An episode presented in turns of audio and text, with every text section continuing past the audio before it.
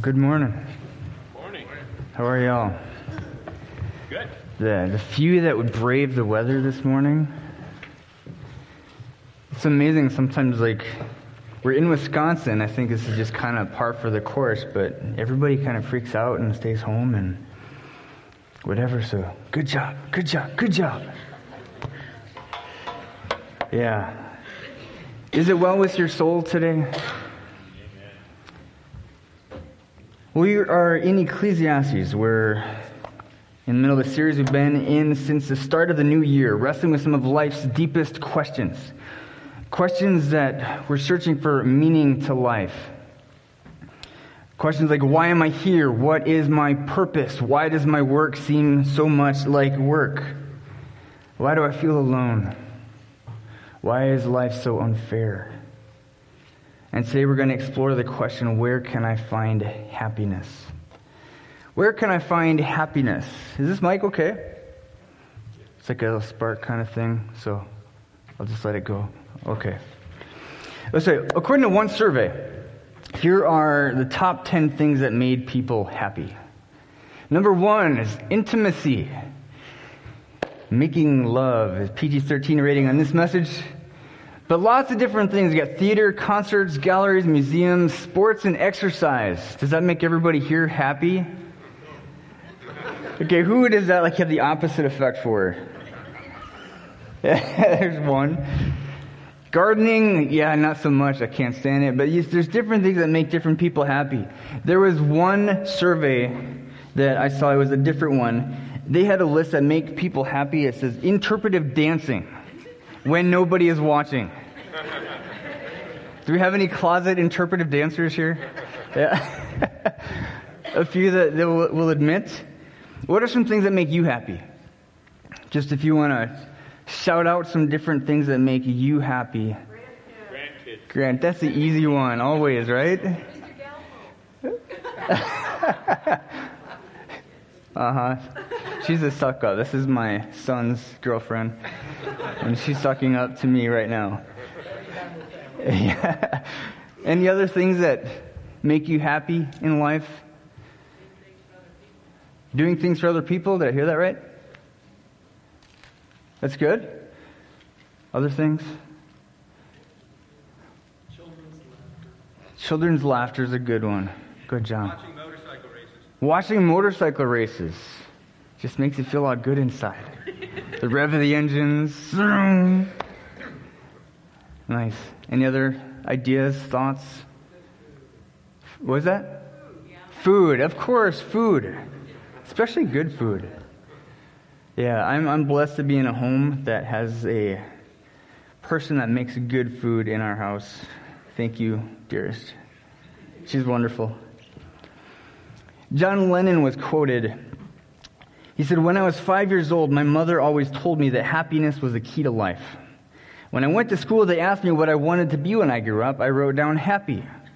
They told me I didn't understand the assignment. I told them they didn't understand life. Happiness is an idea that has haunted the souls of mankind since the very beginning of time, and it seems to be increasingly more important as time goes by.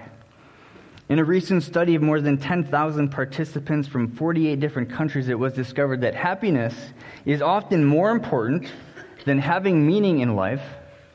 It's more important than becoming rich, and it's more important than getting into heaven. I thought that was interesting. And happiness is ingrained in our culture. It's something famously framed within our U.S. Declaration of Independence. We hold these truths to be self evident that all men are created equal, that they are endowed by their Creator with certain unalienable rights, that among these are life, liberty, and the pursuit of happiness. Great philosophers have wrestled with this question. Aristotle, in fact, determined that happiness is the ultimate purpose of human existence.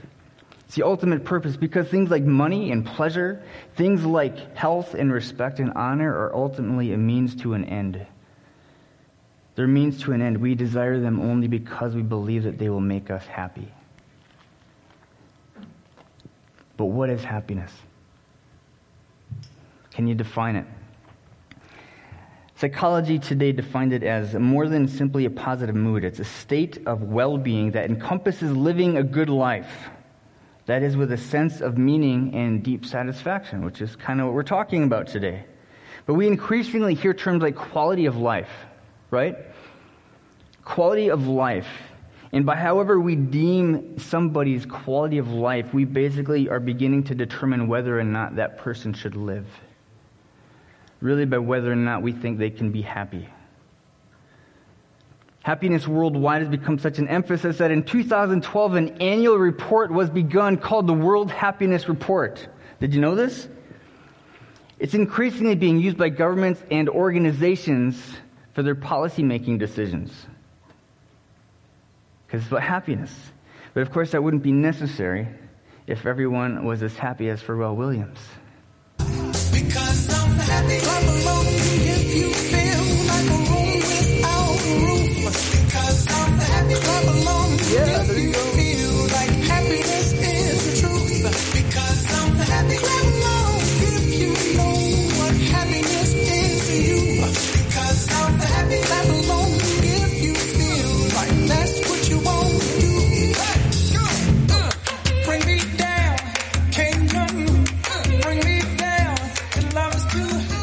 There's some that interpretive dancing.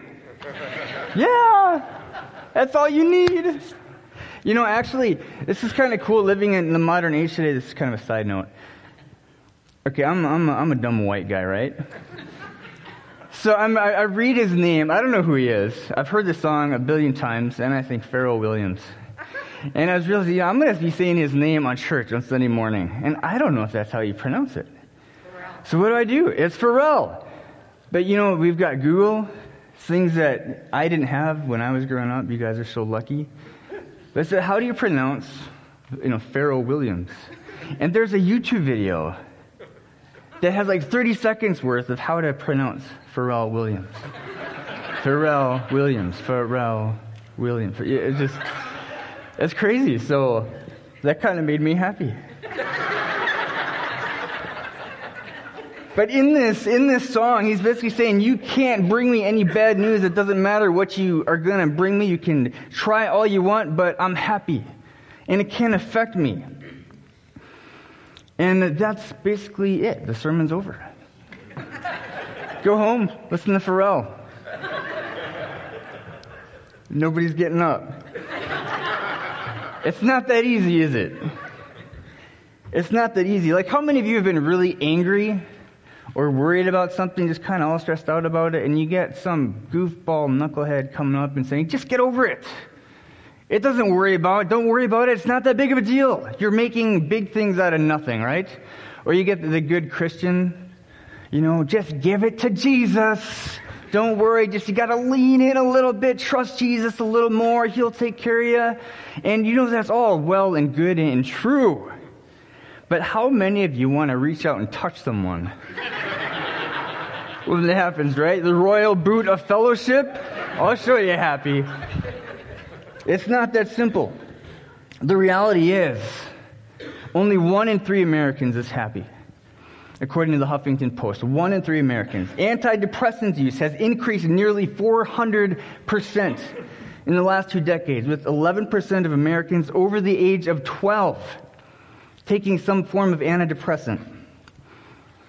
Suicide is the 10th leading cause of death in the U.S. Almost 45,000 Americans die by suicide each year. That's 123 suicides per day. Almost a half a million people go to the hospital every year because of self harm injuries. And it ends up costing the government, the U.S. government, $51 billion every year. And the world was in shock when, in August of 2014, Robin Williams committed suicide after hanging himself. Remember that? The guy who was well known and famous for making people laugh, in a sense, making them happy. Yet when circumstances became too difficult in his own life, he, he opted out. Are you happy? Are you really happy? We all say we are, aren't we? Especially on Sunday mornings. Let's go to our text. We're in Ecclesiastes. So if you want to go into Ecclesiastes, if you have your Bibles, you can look in there. We're going to go into chapter 2 in just a moment.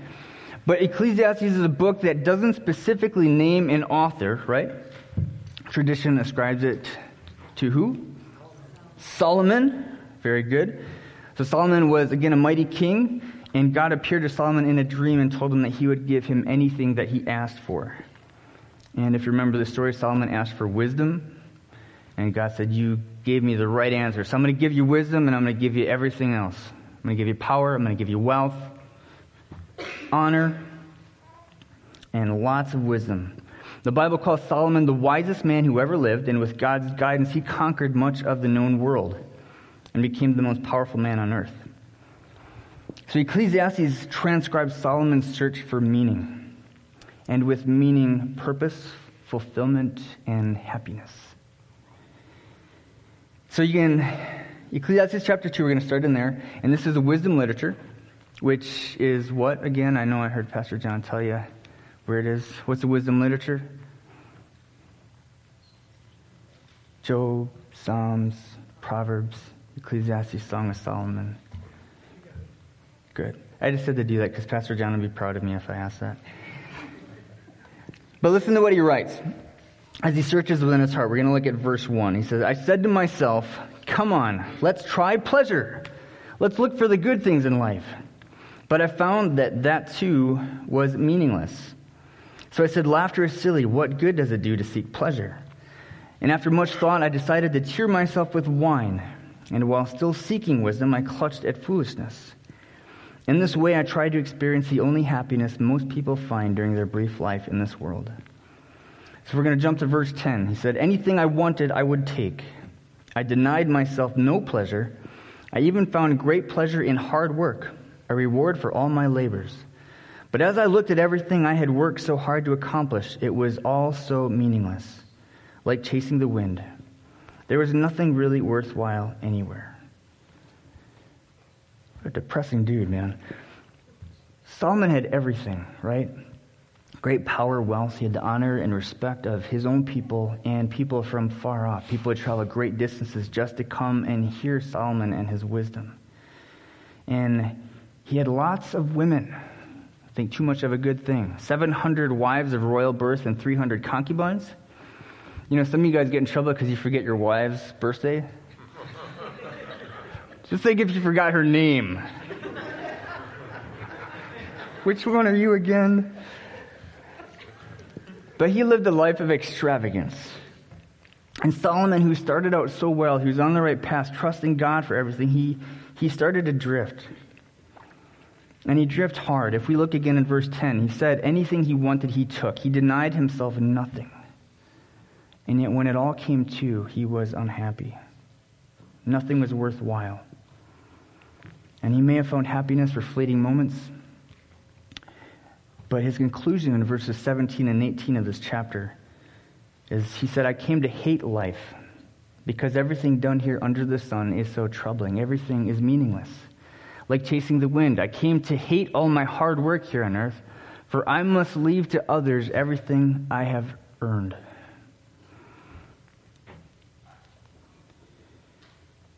So rather than happiness, Solomon found hatred. He hated life. And it kind of makes you wonder a little bit if Solomon had everything he could ever want, what hope is there for the rest of us sorry saps who have a lot more that we might want? What hope do we have to be happy?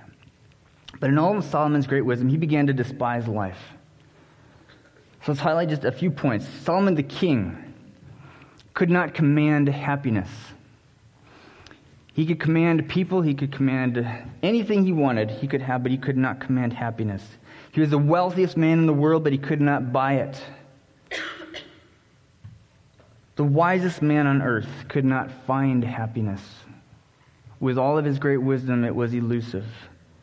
And this great builder, the one that God tasked to build the temple, could not make happiness. Nothing he did would find happiness. And Pastor John, the last few weeks, has, has mentioned, as others have over time, that there's a God shaped hole inside of every single human on earth. Only God can fill that, right? Do you believe it's true? Some of you do. Some of you do. But, you know, wouldn't that make sense? If God created us to have a relationship with Him, to live in an intimate relationship with Him, then wouldn't it make sense that if we don't do that, that there's going to be something gaping in our hole? gaping in ourselves. There's a hole gaping. Thank you, Aaron. She caught it. But it's going to make sense because we're going to be lost without Him because He made us to be in a relationship with Him. C.S. Lewis wrote in Mere Christianity, he said, God designed the human machine to run on Himself. He Himself is the fuel our spirits were designed to burn, or the food our spirits were designed to feed on. There is no other. That is why it's just no good asking God to make us happy in our own way. God cannot give us happiness and peace apart from Himself because it is not there. There is no such thing. And it's true, isn't it? Yeah, how many of us have found Jesus, accepted his invitation into relationship, and everything has completely changed? Like we are happy 100% all the time. Anybody?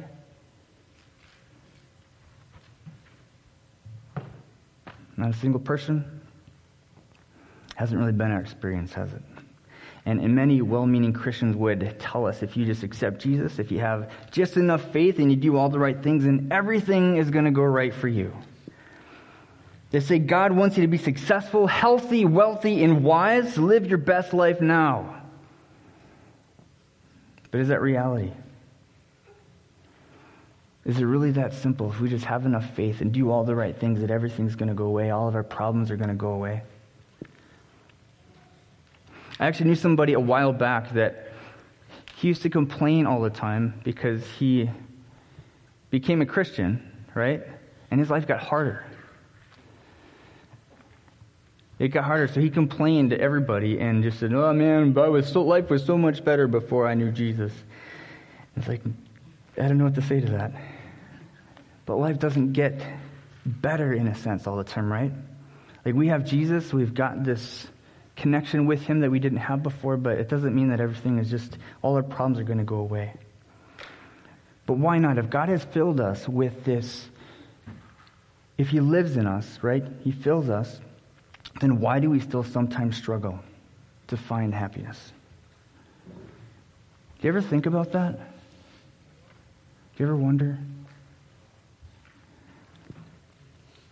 Because Jesus died for us so that we can be brought into relationship with Him, into right standing with Him, and, and yet there's this tug that continues in our hearts.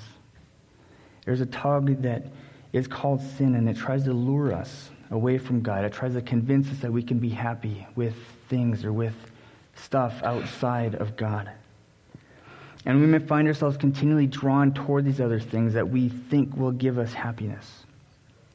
And they might but only for a time. And it won't be long before we find ourselves in the same place again or worse. Even as believers, we're not immune to the effects of sin. Jesus himself said, In this world you will have trouble. You will have trouble. We suffer from the consequences of sin. Our work is harder, and we live in a broken world. Generation after generation after generation of sinners doing things wrong, messing things up, acting out of selfish motives, acting out of their own brokenness, causing much heartache and continuing this cycle of brokenness. And maybe it was this cycle that Solomon saw. Maybe this is what he saw that this cycle never seems to end. See, we begin to get into trouble when we start looking for happiness outside of God, when we start looking for happiness apart from Him. And we often do. We look for it in things, in money. We look for it in relationships, in fame, or success, or simply the approval of others. I had a, I had a close friend some years ago. Uh, for a long time, he struggled with feelings of homosexuality. Uh, it was a secret struggle that he maintained for a long time. We had, we used to do ministry together. Uh, it was exciting, and we used to just sit for hours after church sometimes and just talk about ministry. We talked about, you know, things that God was doing. We would talk about our hopes for the future. And so when I heard that, like it, I, just, I didn't know what to do with it, and it, it was hard because he was deciding to turn his back on God and pursue this lifestyle that I knew was going to bring destruction. And I remember I wanted to meet with him, and as I was talking with him and just sharing my heart and trying to understand where he was coming from, trying to desperately figure out some way that we could make some connection and and things wouldn't go the way that they were headed down. Like, I remember him asking me this question. He said, Doesn't God want me to be happy? He said, Doesn't God want me to be happy? And that's sad.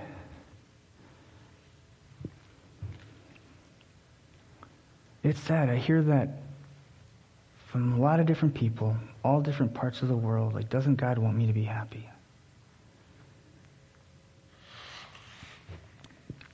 Do you believe that God wants us to be happy?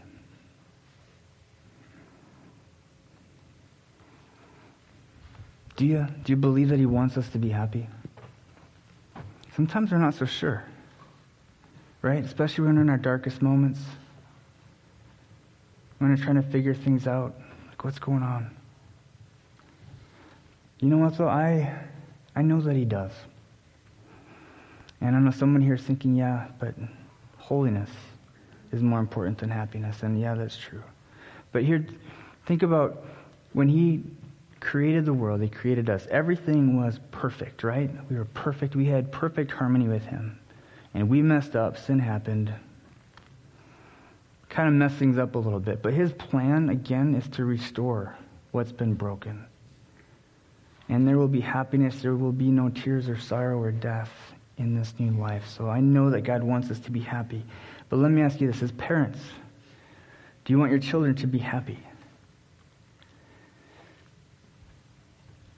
Okay, how many of you want your children to be happy? Okay, that's good. Good. Good job. How many of you want your parents to be miserable or your children to be miserable? Anybody? One maybe? Why is that? Huh? When they need it to teach them a lesson, right? And that I don't think is really any different than God. Because if we allowed our children to do whatever they want, right, so they can attain happiness, is that going to help anything? That's, that's kind of an unloving thing to do, isn't it? It's unloving. Because there are consequences to some of the decisions that we make. There are consequences. And this is where life's lessons are forged, where hopefully our children become stronger and wiser and ready to take on life and endure through some of the many trials that we know are coming ahead. That they're going to need this in order to get through the things ahead. And we know that we're not setting them up to succeed, and we're not preparing them for happiness if we don't allow them to struggle. And of course, they completely understand, right? They're quick to listen, they do exactly what you tell them to do. They say thank you always. Has that been your experience? no. Yeah, they don't. What do they do? They argue. They argue. They throw tantrums. They try to manipulate you. They put mom and dad against each other. And they play this comparison game. Compare their situations to other people's and their friends. And they see injustice. That's not fair. You never let me fill in the blank. And they try to wrestle us for control because they believe if they can finally control their own circumstances, then they can be happy. And you know, if I'm honest, I wonder, you know, I don't look like that. But I wonder if sometimes really I'm all that different. Because sometimes I try to wrestle control from God. What about you? You ever do that? Or trying to control circumstances that you have no control over? Because God wants to speak to us in the situations we face. He wants to speak to us in the hardships. And rather than confront our problems and some of the core issues that we face, we tend to run from them and we look to other things so that we can be happy. But God continually tries to get our attention. He's poking at our hearts and all of our misplaced desires. And as He does that, we often cover our ears, all the more determined to have our own way.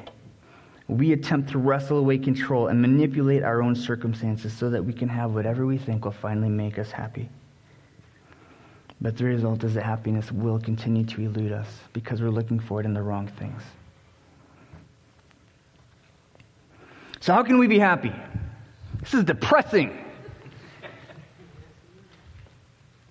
How can we be happy? Let's see what the writer of Ecclesiastes says.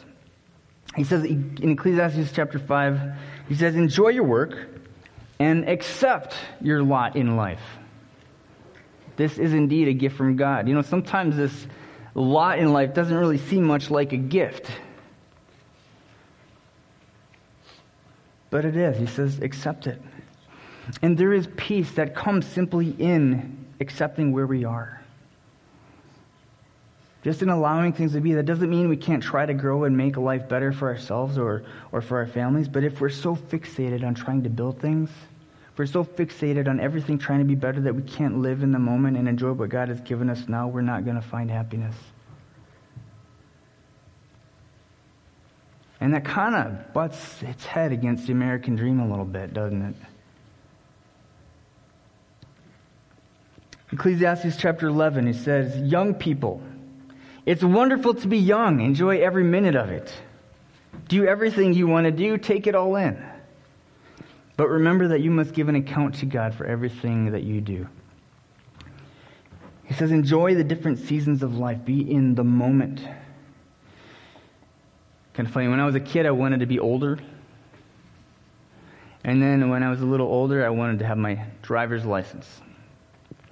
I wanted to drive. And then when I got my license, I wanted to be 18 so I could get out of the house from under the oppressive abuse of my parents.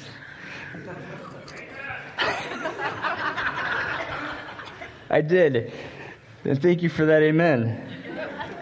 And then after I got out of the house, I wanted to get married. I wanted to start a family. And uh, it was always something else. But then after we started a family, and we had four needy little boys all in diapers with snot always somehow pouring out of their nose. When sickness came, when we found ourselves in a frantic run trying to race to the bathroom toilet before the vomit would go all over us, I longed for the days when they would be out of the house and gone. when the days seemed so long and everything seemed so difficult. And if I'm completely honest, Jessica had 90% of that burden. I had like 10, and I was still whining. But you know what? I realize now, like, I've missed so many moments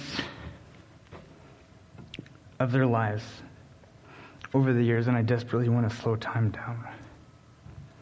And I can't. There are seasons in life. And God gives us such great blessings if we'll just simply look and see what He's given us. Don't always look down the road for the next thing, but simply enjoy life. Find the moment, find happiness in the moment, and don't waste it, don't squander it. Because that will lead to regret, like we talked about yesterday.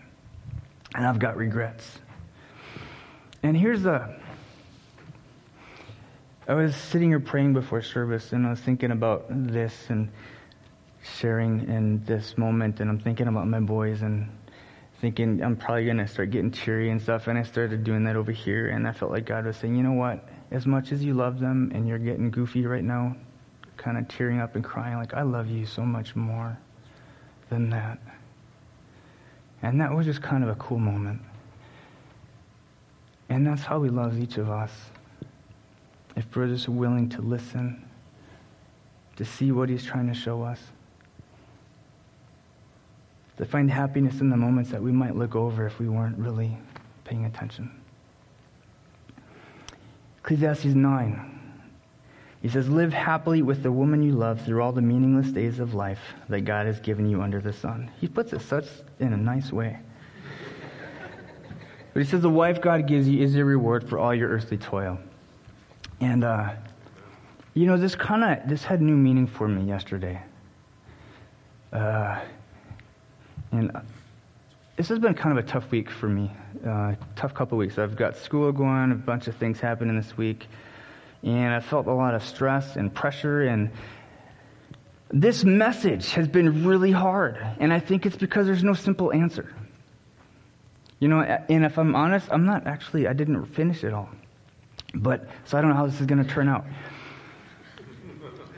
But I thought I had it basically done, okay? And then I started reading and practicing on Friday, and I was like, man, this is awful. This is terrible. And so I stayed here really late Friday night trying to get it done after we did stuff for no regrets. And I thought, okay, this still isn't good, so I'm going to stay after No Regrets tomorrow, Saturday, and I'm going to work on it more. I'm planning I won't get home till about 10, 11 o'clock, whatever, and, you know, if I do my best. And, you know, it got to the afternoon, and it's like, man, this is, this is dumb. I don't think God wants this. I just, I want to go home. I want to enjoy my wife. I want to enjoy my family.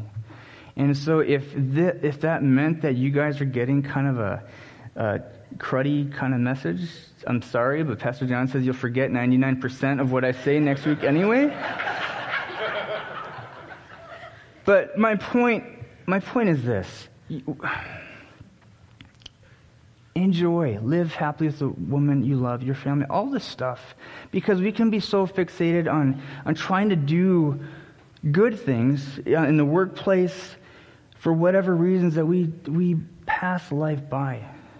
And God wants us to enjoy the moments that He gives us. And if I were honest, you know, the reason that happiness eludes me, I just, last month, and this is not scripted, so I'm just kind of going off here. Last month, I realized, you know, I, I love this job. I love where I'm at Southside. I love being a pastor here. But I was struggling trying to find the joy and happiness because it just, it was hard and it was work and it just, it was tough. And I'm trying to, I'm kind of scared now because I don't know where I'm going with this. Oh, here it is. I am very focused on the approval of others. I have a lot of insecurities. And so a lot of this work that I put on myself, it's not because I have to, it's not because I need to do it, but it's because I am insecure and I am seeking your approval. I want you guys to like me. And so because of that, because you guys want, because I want you guys to think I'm doing a good job as a pastor or whatever, I have been, and I do sometimes, leave my family to the side so that I can get the approval of the rest of you. And that's wrong. And I, am saying that not to come to this like confessional moment, but because there are things inside of all of us. There are brokenness, there are things that we long for. It, it might not be material pursuits. It might not be things that we want, that we want to have, but it might be because we have insecurities and there are broken things in us that we are looking for approval outside of God. And we're not going to find happiness if we're continually doing that. If I'm always looking for the approval of Don, because he's hard to he's hard to just get him to like me. I probably won't have the approval of Pastor Joe because he's tough. You know, you, you can't please everybody. So I'm kind of getting off here, but do you know what I'm saying? And so here, here's the thing we cannot find happiness apart from God, right? I think everybody agrees. We can look for it in things, we can try to attain it through accomplishments, we may seek it in the approval of others. Happiness is a choice that we make here. And let me be honest with this because I was just wrestling with this this morning. This is a part. I went home last night. Good for me, right? I came in at five this morning so I could work on this a little bit more. And I struggled this and I'll, with this, and I'll tell you, I got this. I looked at one of Pastor John's old sermons, and there's a few pieces I stole from him. But he said, happiness is a choice made in the heart. I'm just earning all kinds of points for myself. He said happiness is a choice made in the heart. And I'm thinking, is that really true? This seems like so simple. There's such a simple answer. It's just a choice. We just have to choose to be happy. And I wrestled with it as I left there, and I never really finished that part, but it really is. It's a choice. Because we can choose to follow God, we can choose to get our happiness from Him, but here's the thing because there are things in our life, there are desires that we have, right? we can't change. We get the idea that we can just have enough willpower to change ourselves so that we just make a choice that's easy, no problem. But it's not that easy, is it? It doesn't matter what kind of willpower we have. God needs to change us. He needs to change our hearts. If I want stuff and I'm constantly looking for stuff, I can't just decide all of a sudden I don't want it. I've got to give that to God. I've got to give that to Him and say, God, this is where I'm at. Allow, like, please change my heart. Allow me to find happiness in you. And if I've got brokenness, if I'm looking for your approval, and if I want people to make me happy, you know what? I can't just decide I'm not going to. But I can choose to give that to God. I can choose to give that to Him and say, God, I'm broken. I'm looking for happiness in the wrong places. This is where I'm at. Please, fix me. And he may or may not do something, and it might be a situation where you're like Paul and you are asking him to take this away. But he says no because he says, My grace is sufficient. And isn't that a good thing? It's a good thing. So here is my unscripted end here. Where are you looking for happiness? Where are you looking for happiness? Is it in the things of this world? Is it in approval? Is it in your accomplishments? Are you looking for favor? Are you not able to find happiness because you are stuck in the past and you've got some, some memories, some broken moments, some, something that is holding you back from being happy? Are you not happy because you're trying to wrestle control from God and you're just not willing to accept the situation as it is? I know all of us have different things, right? When things are good, great, but there's probably this gnawing question in each of us like, why isn't it this way? Why this? And I want to just allow some space. Because I can't give you the answer. This is kind of like, where can I find happiness? There isn't really an easy answer. It's really it's living a life of surrender. Being honest with God about where you are because he already knows it anyway. He already knows it. Be honest with him where you are and allow him to take control. Allow him to do his work in you. That is a transformation we need. It's not in having the willpower to change ourselves because we can't. But it's saying, God, in my weakness, you are strong. So, what is God saying to you? I'm going to leave just a few minutes, create some space here. I'll pray in a little bit, but let's let God speak in this moment and put his finger on what he wants to do in your life. Right? Heavenly Father, Lord, let us get used to the silence. You wouldn't be afraid of the silence and be attentive to our own thoughts, our own hurts, our own desires, the things that we try to pretend we don't have. And allow us to hear your voice cut through it all.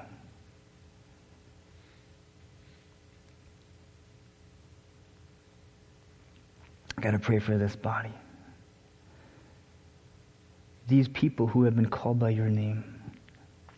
Lord, that we would be a people that would confront our issues where you want to speak into our lives, that we would surrender all of our desires, all of our things that we look for to make us happy outside of you, God, that we would that they would be exposed, that we would lay them before you and say, God, help us. We can't do this on our own, but you can and allow us to see the beauty of your work in action. As you transform us, making something beautiful out of some of the mess that we've made in our lives.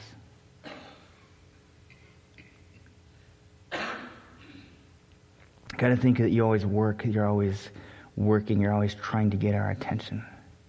You love us more than we could ever know and more than we could ever understand. And Lord, give us the courage to yield to you and to make the decision that we want to walk in happiness and we're going to give you whatever it is that might be blocking it because we are full in you. So Lord, where we are weak, you are strong. And we claim your promises, we know them to be true. So work in our hearts now, we pray. In Jesus' name. Amen.